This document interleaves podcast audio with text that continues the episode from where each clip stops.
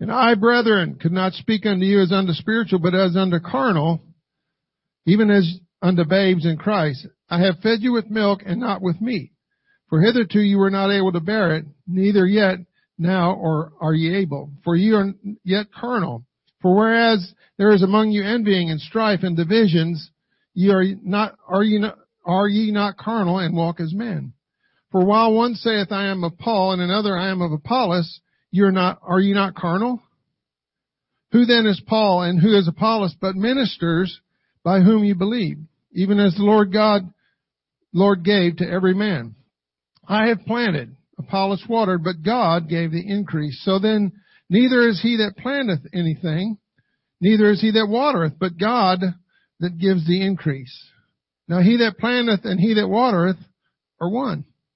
And every one shall receive his own reward according to his own labor. In verse 9, for we are, let's read that together. For we are laborers together with God. For we are laborers together with God. You are God's husbandry, you are God's building. So we're talking about being laborers together with God. Amen? And so we kind of had some foundational things last week. And uh, we determined that God won't do anything in this world without human agency. He needs us. From the very beginning, we talked about he even had Adam naming the animals.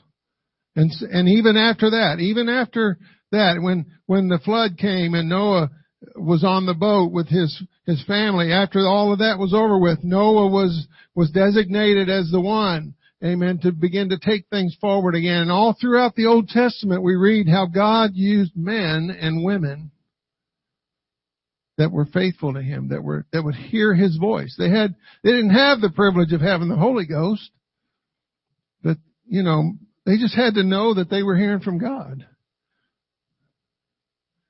Like Abraham. Hey dad, I just heard from I heard something in my mind from somebody called God and he told me to pack up and leave. And he did.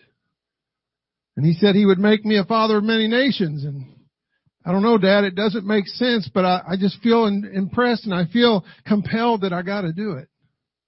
And so that's what he did.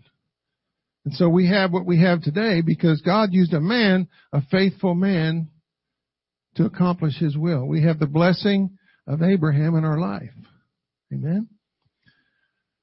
And so, He won't do anything without us. If God wanted to, He could win this entire city without our intervention at all. He could just step aside, step right, just sidestep us and just do it Himself, but He won't do that. He won't do that. The people on the day of Pentecost, what did He tell them to do? He told them to go and tarry in Jerusalem till you be endued with power from on high. They had to go, they had a part to do. They had a role to play. They, he, they had to fulfill what he was asking them to do. Not understanding, not knowing what it was all about. They had, nobody had ever received the Holy Ghost, so nobody knew what it was going to look like, feel like, act like, or anything. They just had to go to that upper room and pray. And God did the rest. And at the, at the end of that chapter in the book of Acts, what does, what does it say? That God added to the church daily such as should be saved, such as were being saved. How were they being saved? The, the church wasn't saving them, but they were directing them and pointing them in the right direction, teaching them and admonishing them and saying, hey, this is what happened to me. I can't explain it, but all I can tell you is if you do this, it's going to happen to you. You're going to have peace that passes all understanding. And so God won't do anything in this world when it comes to His kingdom without us. So that's why Paul wrote this under the anointing of the Holy Ghost that we are His laborers together with Him. It's a partnership. It's a partnership. We're not just slaves, although that word servant in the Bible where it's used many times means slave, but we're just not, we're not his slaves. He doesn't just command us and we do. It's, it's a willingness. It's a submission. We, we, you might say that we are love slaves to our Savior. And, and our attitude needs to be, and Paul's attitude was, and many of those in the New Testament church was, I'm willing to do anything, including die for the purpose of the kingdom, if that's what it needs to be. Paul said that in many places. I'm willing to go all the way to Rome. I'm willing to die if necessary to see the gospel preached. How many of us would say that? Nobody wants to die, do they? but somebody's got to die. Amen. And so we talked about that word laborer a little bit and, and it's really a, helper. It's really that kind of a thing. And, and we, I talked a little bit about elsewhere in the Bible where the word labor is used, like when Jesus said, come unto me all you that labor and are heavy laden. And that word labor is different than, than the other word labor. That was talking about, um, that, that labor to do things on your own, basically.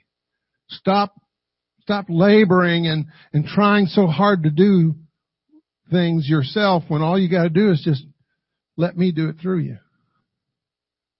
But get in, and we talked about getting in that yoke. You're in the, when you're in the yoke, you don't have to do anything.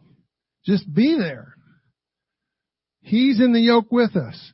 He will train us. He will teach us. He'll lead us. What did he say? Don't think about what you're going to say.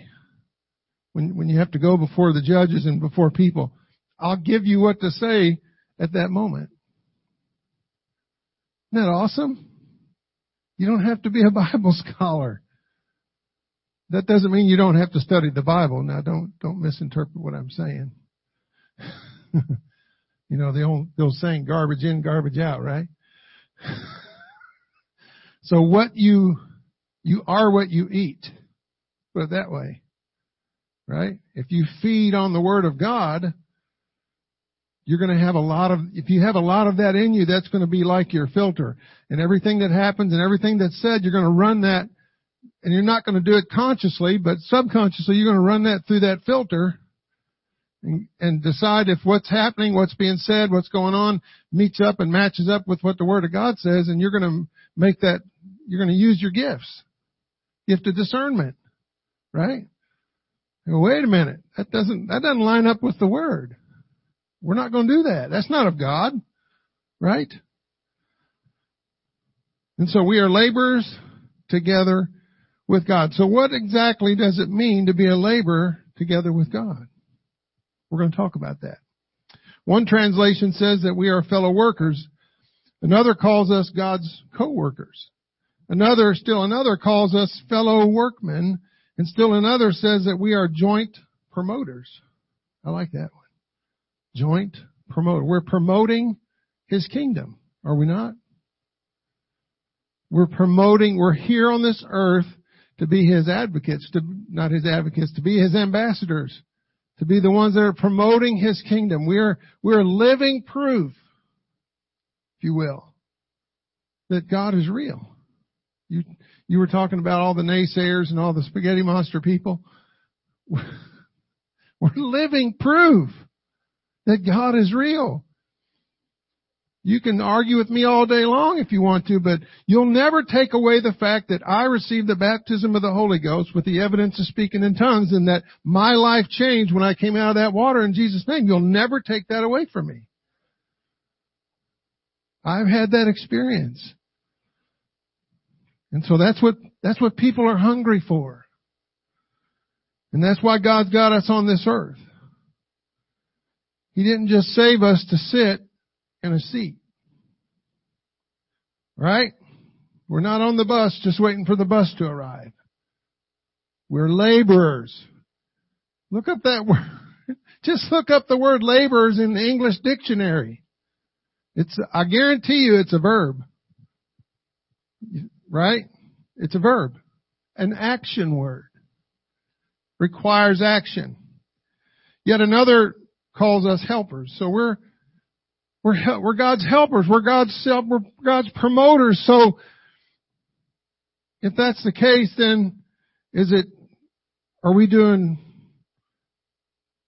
say, like God, I'll help you out here? Is that how it is? No. We, we belong to Him. Doesn't the Bible say that we're not our own? Sister Barb, doesn't it say we're bought with a price? Right? It says that. I'm not asking you, I'm not saying right because I don't know. Just trying to get you to respond. okay? Don't mistake what I'm saying. In 1 Corinthians 3 5 it says, Who then is Paul and who is Apollos but ministers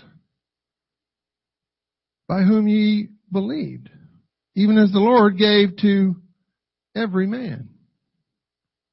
What was it that the Lord gave to every man? Anybody? What was it that he was saying here, that the Holy Ghost was saying, even as the Lord gave to every man? What did he give to every man? He gave every man the ability to be a minister, to bring people to a place of belief.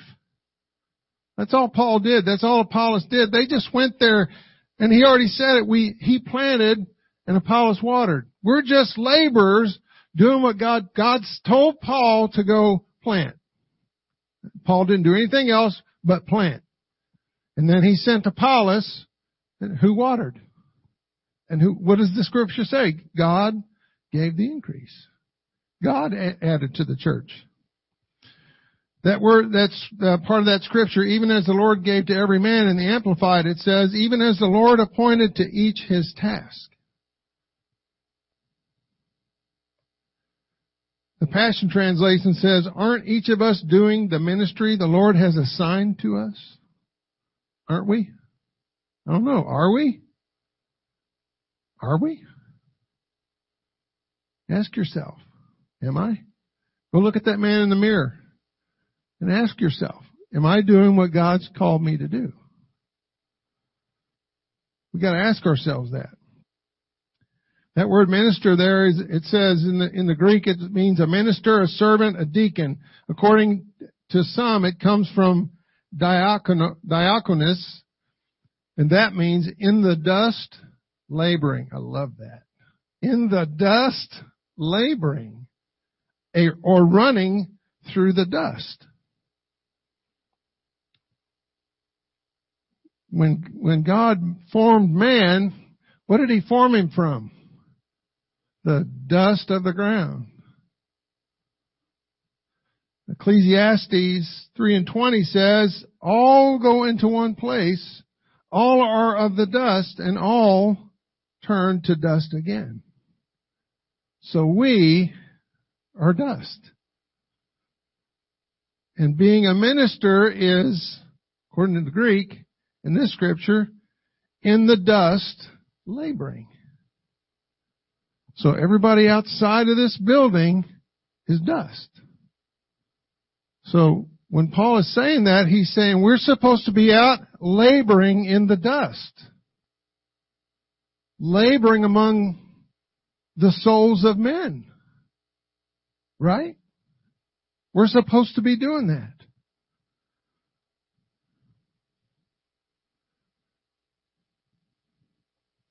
That word laborers is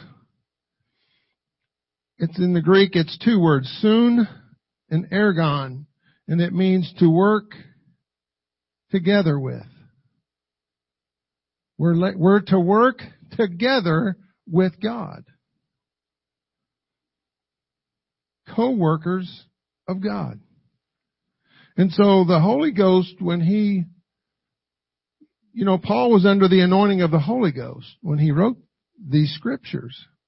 And so this is the Holy Ghost. This is God speaking to us directly. This is not just Paul's writings, but this is the Holy Ghost. Paul didn't do anything. He said, follow me as I follow Christ. And what did Jesus Christ say? I don't do anything except my Father tells me to do it. I don't say anything except my Father tells me to say it. And so as Paul is following Christ and doing that same thing, it just stands to reason that we need to be listening to the Holy Ghost, listening to what God is saying to us. We just did that on Sunday. Did we not? Faith promise. We talked about it for a week or so before the missionary came and what did he tell us to do? Listen to the voice of God and God will tell you how much. He's talking to us all the time. Do you believe that? He, God's always talking. We're just not always listening. Because if we're, it's getting drowned out by other things. The cares of this life and, and other things that we let come into our life that drown out the sound of God's voice. And it's getting louder and louder and louder in this world. And I don't know about you, but I want to hear God's voice because I just, the harvest, the last day harvest is going to be so great. And I've heard preachers for years saying this, that no man's going to be able to take credit for it and there's not going to be a building big enough to hold it. So I want to hear God's voice. I don't know about you, but I want to be a part of that. Don't you? One writer wrote this, in order to establish the kingdom of God, we must be involved in the Lord Jesus Christ becoming the Lord of the lives of people. In order to establish the kingdom of God, that's what we're here for. He's the king of the kingdom, isn't he? And we're servants and we're subjects in his kingdom, are we not? And what do subjects in a kingdom do? They try to, they help the king expand the kingdom. That's what we're here for. In order to establish the kingdom of God, we must be involved in the Lord Jesus Christ becoming the Lord of the lives of people. There's a whole couple of Bible studies on how you do that. We'll get into that. Our pastor, Brother Becker, said this on Sunday. We must fully discharge our responsibilities. I about came out of my seat when you said that.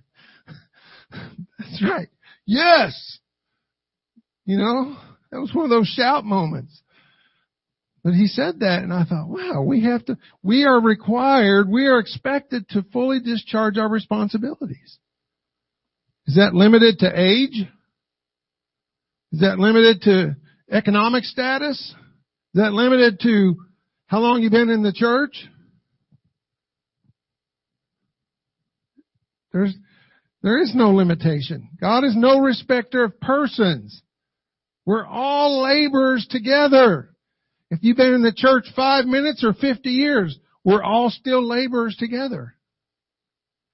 That's how he sees it.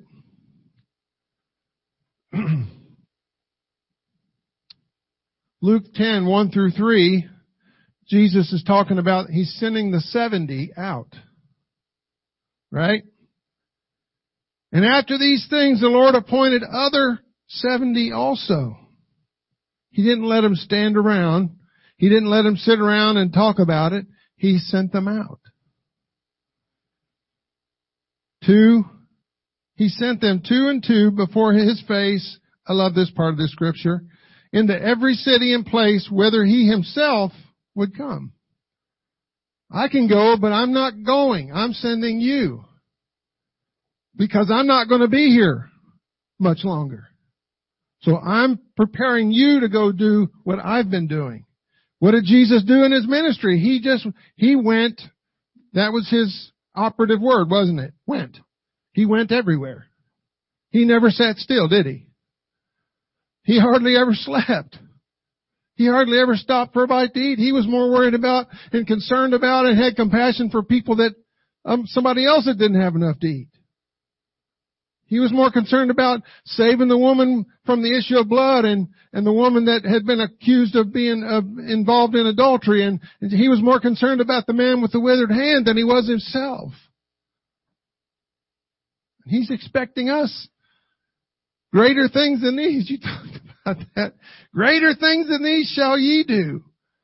I want to see that.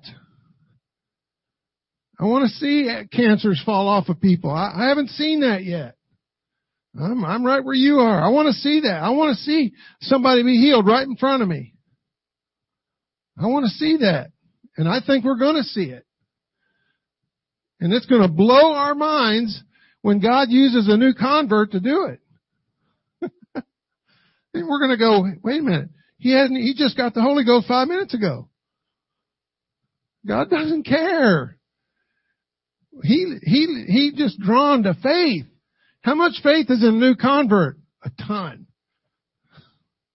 You know, we, we get in this a while and we just kind of like, you know, just, just settle down. Don't be so crazy, man. People think we're weird. Isn't that what they're supposed to think? Not weird, but something, something about them people, right? Something about those people. Therefore he said unto them, the harvest is truly great. That's still resonating today. The harvest was great back then, and it's still great right now. But the laborers are few. Jesus is telling them this. I don't have enough laborers. Pray ye therefore. Is that a command? Is he telling us to pray that right there? Are we praying that? Pray ye therefore the Lord of the harvest that he would send forth laborers into his harvest. If you, if you study your Bible and you look up that word send right there, it's the same word that Jesus used to talk about casting out demons. I think it's ekbalo. It's the same word. Where you go in another scripture talk, Jesus talked about he cast out the demons. If you look it up in the Greek, it's the same word. So he's not just saying just send them. He's saying push them out there. Like you're casting out demons. Right? Study that. He said, go your ways. Behold, I send you forth as lambs among wolves. We're supposed to go as lambs, meek. Jesus was never forceful, except one time when he when he drove them out of the drove the, the, the buyers and the sellers and all that out of the temple. That was the only time, but other than that, he was meek and lowly. The Bible said he was going to be that way. Right? And so that's how we're supposed to go out into this world shedding abroad the love of God in our hearts by the Holy Ghost. The love of God is not forceful. It's not demanding. It's not commanding. It's just, Jesus had compassion. He loved the scribes and the Pharisees. He really did. He loved them. Yeah, he called them names, but he said that because he loved them. And he loved people that nobody wanted anything, anything to do with. When blind Bartimaeus was trying to say, hey Jesus, have mercy on me. They tried to tell him to shut up. Cause he was a, an outcast. He was a nobody. He was a blind man. Just, just shut up over there. And do we do that today? Do we look at the outcast sometimes and in our mind we say they're not worthy? I don't want to talk to that one. But you don't know. you don't know. I was thinking about this on the way in to, to La Crosse, there's, I know of, of a, a few, but there's several stories of missionaries and ministers and all kinds of people in our organization that once were like heavy on drugs, crack and the meth and all this kind of stuff and they're preaching the gospel today. And somebody somewhere had to, to have enough love of God in them to, to bypass all the well-dressed people and go after that one or the gang member. Somebody had to have enough love of God in them to go after that one. To love them long enough. Like, like, uh, the missionary was talking five years he had to, took him five years to win that attorney playing chess with him for five years. But you don't know who that, who that person that's on drugs is. You don't know who they know. You don't know who they're connected to. You don't know who that, that homeless person on the street is. You don't know. But if that's who God's telling you to go reach, go do it. You're a laborer. You're no, you don't get to have a say. It's not, yeah, but God, not that one. Yes, we're fellow laborers, but it's His will. It's His plan. It's His idea. It's His kingdom. What did the householder say to those who he found standing around idle? Let's read it. Matthew 20 verse 6 and 7. And about the 11th hour, Aren't we in the eleventh hour right now? We are. He went out and found others standing idle and saith unto them, Why stand ye here all the day idle? Wow. What if the Lord's saying that to us today? Are you listening? If he's, because sometimes he, he says nice and wonderful and good things to us, Brother Becker, but sometimes he rebukes us when he knows we need it. Because he even talks about how even a father will chasten his children when they know, when he knows they need it. So won't the Lord chasten us and say, Oh, why are you sitting around? Why aren't you busy about your father's business?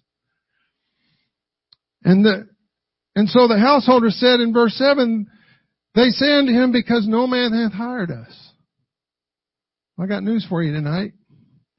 You've been hired. That's why Jesus told, you know that's why he told this parable, right? it was a parable. Right? And that's why he told the parable. He was trying to send a message. He was trying to, he was using a story to, to, to speak a principle. You're laborers. And he saith unto them, Go ye also into the vineyard, and whatsoever is right, ye shall receive. You know what was really interesting about that story? Somebody said, mm-hmm, what? Since you said, mm-hmm. Everybody got the same penny at the end, didn't they? Isn't that right? They did. And what, the ones that had been out there for nine hours, what did they say? They had a fit. Oh, that guy only worked an hour and you gave him the same amount you gave me and I worked nine hours. What, what's the deal here? what did the householder say? Hey, didn't you agree? Uh, uh, yeah. Well then take your penny and go on your merry way. So what does that, what does that say to us in God's harvest? Some of us have been doing this for years and years and years.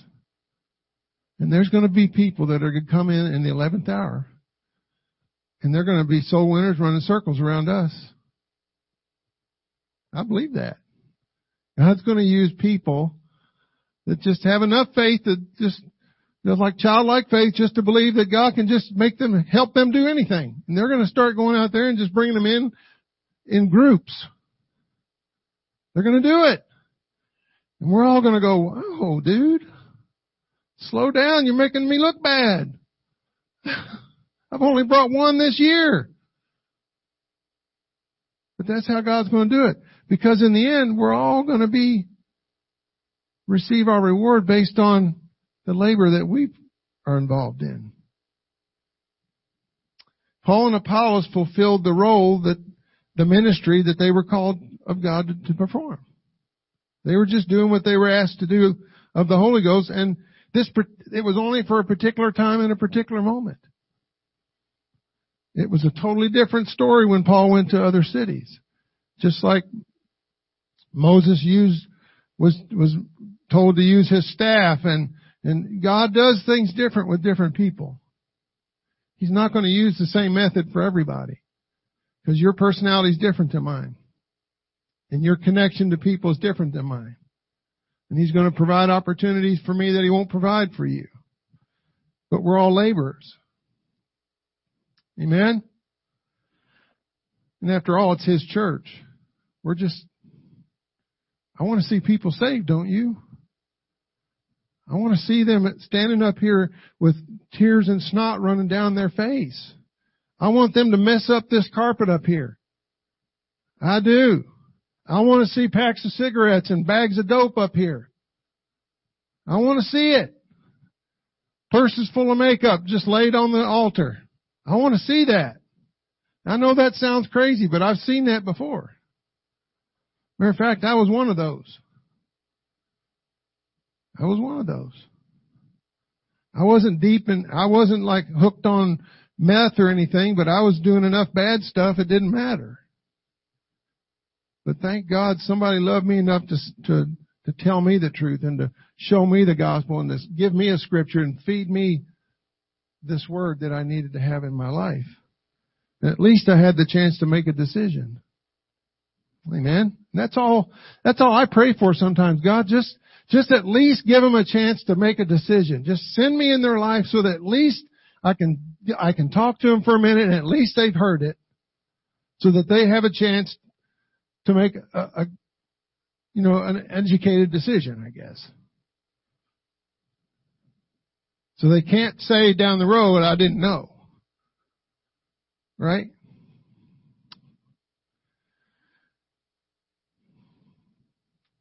So the implication is when Paul talks about planting and watering once again and being laborers, all those words are verbs. All those words are action words. And so being a laborer is an, is being an active participant in God's kingdom, not a passive observer. Right? This is not a spectator sport. We can't just get, get by with saying, well, that's for somebody else. I'm not very good at that. I'm sorry to have to tell you, but the new, the first church, they all went out from house to house breaking bread and having fellowship with all the people and the Lord added to the church daily such as should be saved. So what's our excuse?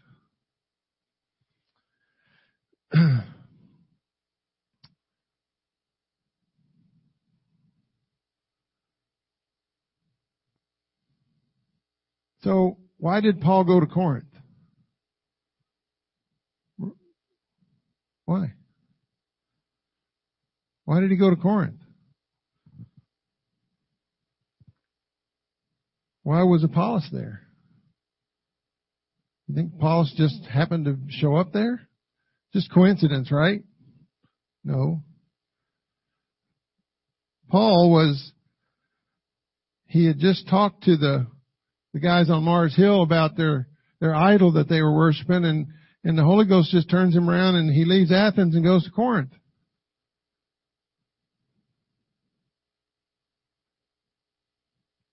In Acts chapter 18 verse 1 through 12 it says, And after these things, after he had proclaimed the good news on Mars Hill, Paul departed from Athens and came to Corinth and found, he found certain Jew named Aquila, born of Pontus, lately come from Italy with his wife Priscilla. He found them. Just coincidentally found them. No. They were there because God put them there. How do we know that? Because that Claudius had commanded all the Jews to depart from Rome. Do you think God had something to do with that?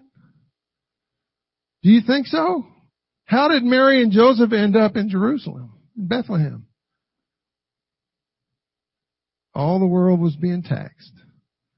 And God needed them to be in that place for the birth of Jesus Christ. So he made it just like I believe he's allowed this, this whole COVID thing to come on because God's using this to get our attention. Believe what you want. I believe he's using this to get the church's attention. And that's what happened here. Claudius Caesar had commanded all the Jews to depart Rome. What a coincidence, right? And he came unto them, they were, and there they were, and because, now this is, here's another coincidence. And because they, he was of the same craft, he abode with them and wrought, for by occupation they were tent makers. How much, what a coincidence! Aquila's a tent maker and Paul's a tent maker. And they both go to Corinth at the same time. God doesn't do anything by accident, does he? He already knew they were fellow laborers. And because he was a, okay, I already read that. And he reasoned in the synagogue every Sabbath, teaching and having, he was teaching and having discourse. That's what reasoned means. They were having a discussion. Because they didn't have a church, did they? Did Paul and Apollos have a church? Anywhere? A building? They just got to Corinth. They hadn't won anybody yet. They were trying though. Where'd they go? To the synagogue? Was it their synagogue? No. It was the Jews' synagogue, right? And he persuaded, he spoke under the anointing of the Holy Ghost, the Jews and the Greeks. What did he persuade them from? I love, I ask myself all these questions. I'm sorry. And what was he trying to persuade them to? We know the answer to that, right? Because they were almost there. The Jews, Paul was one. He was one of them. And so they were almost there and he was just trying to get them to just, God, open their eyes, let them see just a little further. And when Silas and Timothy were come from Macedonia, here's God sending more help. When God sends you somewhere, will He send you help? He absolutely will. Paul was pressed in the Spirit. He was constrained, constrained and compelled to testify to the Jews that Jesus was Christ, the anointed one. They all, all the Jews knew what that meant. The anointed one, the Messiah, that he was the Christ. They were out. Notice, notice they were out, actively participating in ministry. They weren't in somewhere, they went out. Out to the synagogue, to wherever the sinners were. There were sinners in the synagogue? Absolutely. What's a sinner? Well, the, what I've been studying, that word means missing the mark. They were missing the mark. They weren't quite there. And so Paul was trying to get them there. He was doing exactly what Jesus did. He went in there and he loved those scribes and Pharisees and Sadducees. He loved them. He tried every way he could to get them to understand. And you know, if you read your New Testament, some of them actually did hear what Jesus was saying. Because who was the guy that buried Jesus? He was a Pharisee. Somebody was listening. I guarantee you somebody was listening. And it goes on in verse 6 and says, when they opposed themselves. You're going to run into people like that. They're going to oppose themselves. And they blasphemed. They resisted the message and they slandered Paul for preaching it. If you go out there and preach the gospel as a laborer together with God, is that going to happen? Maybe. Maybe. Are we willing to endure stuff like that? If you want to say it this way, our forefathers in Pentecost did. They had their tents burned down. They, they got rotten eggs and rotten tomatoes thrown at them and their kids got beat up in school and, and on and on and on. Did that stop them? No. They just kept going back out there. Hallelujah. And he shook his raiment. He, like, like shaking the dust off. Right? He shook his raiment. It was a symbol to the Jews. And he knew that was a symbol to the Jews. And he shook off their opposition. He shook off their, all their, their nasty words that they were saying about him like water off a duck's back. Okay? He shook it off. And what did he say? He said to them, your blood be upon your own heads. You've made your decision. You've heard the gospel preached. You, and you're choosing the way that you're choosing. And so what does he say? I am clean. From henceforth, I'm going to go into the Gentiles. I'm going to go find some hungry people. What was Paul saying? I'm sorry, if you're not hungry, I'm not, I'm done with you. Is that what he was saying? Have you ever had somebody like that where you just, it just seems like nothing's getting through? And, and I don't know if, I don't know if God wants us to, I don't want to say waste our time, but if somebody's not hungry, go find somebody that is hungry. Pray for that one. Don't just write them off, but don't waste your time. If somebody's not listening, they they're not interested, they don't show up for your Bible study, just go find somebody else that is hungry. Because we don't have time. In this last day, we don't have time to waste. And Crispus, I'm sorry, and he departed thence and entered into a certain man's house I know Brother Becker already preached on this a while back. Named Justus, who worshiped God and whose house joined hard to the synagogue. How did he know to go there? Paul. Was the, did the Holy Ghost direct him to go there? He, he said, well, if these people in the synagogue won't, won't listen, I'll go knocking doors. So he went right next door to the, he walked out of the synagogue, went right next door and went, hey, Justus. And what happened? Oh, lo and behold, he found a believer. There's people out there that are hungry, that have been praying. God send somebody to my door. that happened with you Marcus? Send somebody to my door. Send somebody. If we're not listening to God, and He's telling us to go and we missed that, we missed it. The opportunity's gone. We missed it. I don't want to miss that. I don't want to miss that. Hallelujah. And Crispus, the chief ruler of the synagogue, now check this out. Crispus, the chief ruler of the synagogue, believed on the Lord with all his house. While some in the synagogue were blaspheming, somebody else was listening.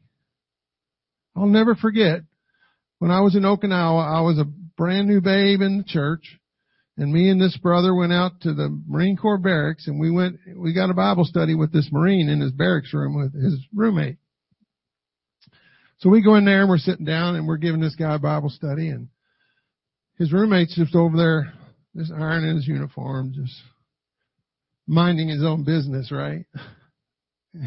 he wasn't minding his own. he was listening. He was listening. Guess who got the Holy Ghost and got baptized out of that room? Not the guy we were teaching the Bible study to. He wasn't interested. He was just going, uh huh, mm-hmm, yeah, uh huh. But that other guy was listening. So when we went to leave, and, and when we left that room, this is how it went down. We, we kind of, the other guy I was with and used the spirit of discernment and he said, okay, this guy's not, he's not listening. So we just closed our Bibles and said, okay, we're done. Thanks for your time. And as we're walking out the door, that guy come out the door. And he said, I was listening. I'm interested. I want more. Wow. Just when you think that God, you know, Paul, God sent Paul to that synagogue to preach to a bunch of people that didn't want to have nothing to do with this message. But somebody in there was listening. Crispus. Not just Crispus, but he went and told his whole household. Right? And all Paul was doing was being a fellow laborer. And then spake the Lord to Paul in the night by a vision, Be not afraid, but speak and not and hold not thy peace, for I am with thee, and I, and no man shall set on thee to hurt thee, for I have much people in this city. You believe that? There's much people. If God could talk to us right now, that's what He'd tell us. There's much people in this city. I believe that. I believe there's much people in Sparta. There's much people. We just haven't, we haven't connected to them yet. But we're not going to either. if we don't go out there. And he continued there a year and six months. Did Paul know he was going to stay there a year and six months when he got there? He had no idea. He had no idea. He was like Abraham. I don't know. I'm just, just going to Corinth because that's where God told me to go. I don't know what's going to happen when I get there, but I'll just go where the Holy Ghost leads me. And that's how people started churches back in the day. God just called them to a city. They had no money. They had nothing. They just went and they just went in their living room, started praying, and boom, next thing you know. Just like that preacher at, at, ministers conference talking about had a, his first church that he started, or the church that he started in Arkansas was in somebody else's living room. Not even his own. It was this living room of this little old lady who happened to be a regular at this restaurant, went there every, one day every week for the same thing. And so she goes to the restaurant and all the staff knows her. Hey, Millie, how you doing? Yeah, what, what you been up to? Oh, we had church in my house last night. You should come. and so the, the, the, the hostess said, okay, I'll come. And the hostess went and she got the Holy Ghost. And the next, next time they went to the restaurant, the, she, they said, how you doing? What, what's been up? Well, we had church in my house and, and so and so over there came and she got the Holy Ghost. You should come. Long story short, she ended up winning everybody in the restaurant. And did that preacher know that? That that was going to happen? No way. He was just concerned about that one little old lady and winning her in her own living room. And just, it just blew up. Right? So you never know. We've got to be listening to God. And he continued there three, a year and six months teaching the word of God among them. And when Gallio was the deputy of Achaia, the Jews made an insurrection with one accord against Paul and brought him to the judgment seat. Stuff's going to happen when you preach the gospel. And I got news for you. This is just me. But I, I think it's going to happen more and more and more as, as the day approaches to the coming of the Lord. Look at the environment that's around us in our cities right now. Are we going to be ashamed of the gospel of Christ? That's scripture. I am not ashamed of the gospel of Christ. Why? Because it's the power of God. It's not me doing it. It's God doing it. What exactly does it mean to be a laborer together with God? Getting ready to finish up. Perfect. So Matthew 6:33, well we'll read 6:31 through 33 says, "Therefore take no thought, saying, what shall we eat or what shall we drink or wherewithal shall we be clothed?" Right? Is that how we think? Oh man, I got to go to Walmart and get me some more clothes. Man, my, my shoes are wearing out. I got to go get me some more shoes. I only got 40 pair and I, I still need another pair. Right? And Jesus is talking here. He said, for after all these things do the Gentiles seek. Don't seek after those things. For your heavenly Father, why? Because your heavenly Father knoweth what you have need of. He knows you have need of all these things. He's not going to leave you destitute. He's not going to leave the righteous forsaken nor a seed begging bread, is he? But seek ye first the kingdom of God and his righteousness, and all these things will be added unto you. The Amplified says, Therefore do not worry or be anxious, perpetually uneasy, distracted, saying, What are we going to eat? Or what are we going to drink? Or what are we going to wear? For the pagan Gentiles eagerly seek all these things, but do not worry, for your heavenly Father knows that you have need of them. But first, and most importantly, seek, aim at, strive after his kingdom and His righteousness, His way of doing and being right, the attitude and character of God, and all these things will be added unto you. So seeking after His kingdom means a whole lot more than it, you think it means on the surface. It's an active, well let's just see what it means. Particularly to seek after, to find, to strive to find, generally without any direct object. Seek and ye shall find. Followed, uh, let's see.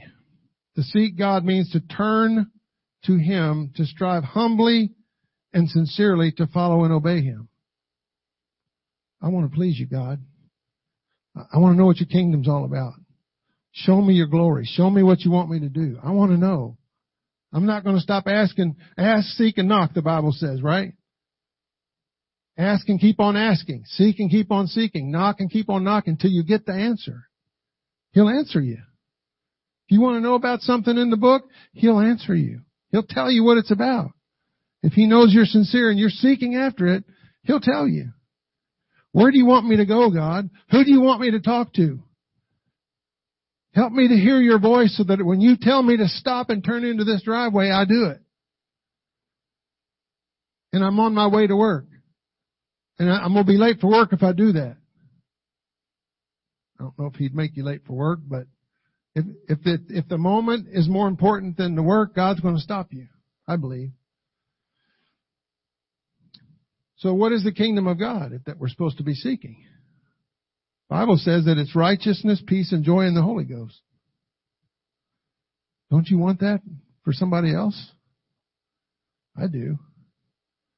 I remember, I remember what it's like to have no peace. I remember what it's like to not have the joy of the, of the Holy Ghost. I remember what it was like to not have God's righteousness covered with God's righteousness. I remember that. And I don't ever want to forget where I came from. From the, the ditch that I was pulled out of. So as a laborer in the kingdom of Jesus Christ or of God, our purpose is to seek and to fulfill the desire and will of the king, is it not? Don't we want to please him? I want to be pleasing in his sight. You know, I love that scripture. Let the words of my mouth and the meditation of my heart be acceptable in your sight, O God. Let the words that I say to people be more than just, hey, how you doing? How's the weather? We've got, man, we have got like better than the lottery going here. We have got what they want. They just don't know, some of them don't know they want it. This is not something like everything else out there that's going to be like sand and slip through their fingers. This is going to be something that's going to stick. Although we are laborers together with God, it is all about Him. It's all about His kingdom. So we got to be kingdom minded. It's not about self, is it? What did Paul say? I die daily. What did he mean by that? I die to myself daily. Even Jesus had to pray that prayer because he had to die to his self. Father, if it be possible, let this cup pass from me. Nevertheless, whatever you want me to do, I'll do it. Whatever we have to do to be a part of what He is doing, that is our supreme choice and our, it should be our supreme pursuit. Right? Amen? Amen. Let's all stand. Father, we love you today. We thank you, Father, for making us to be laborers together with you. And Lord, if we're not doing it the way we're supposed to be doing it, we pray, God, that you would begin to speak to us, that you would begin to lead us and that you would rebuke us or whatever it is that you gotta do, God, to get me in your will, to get me in your plan, to, that I would get into the groove where you're going, God, and that I would follow in your steps. Because the Bible says that the steps of a good man are ordered by the Lord. I want you to order my steps, Father.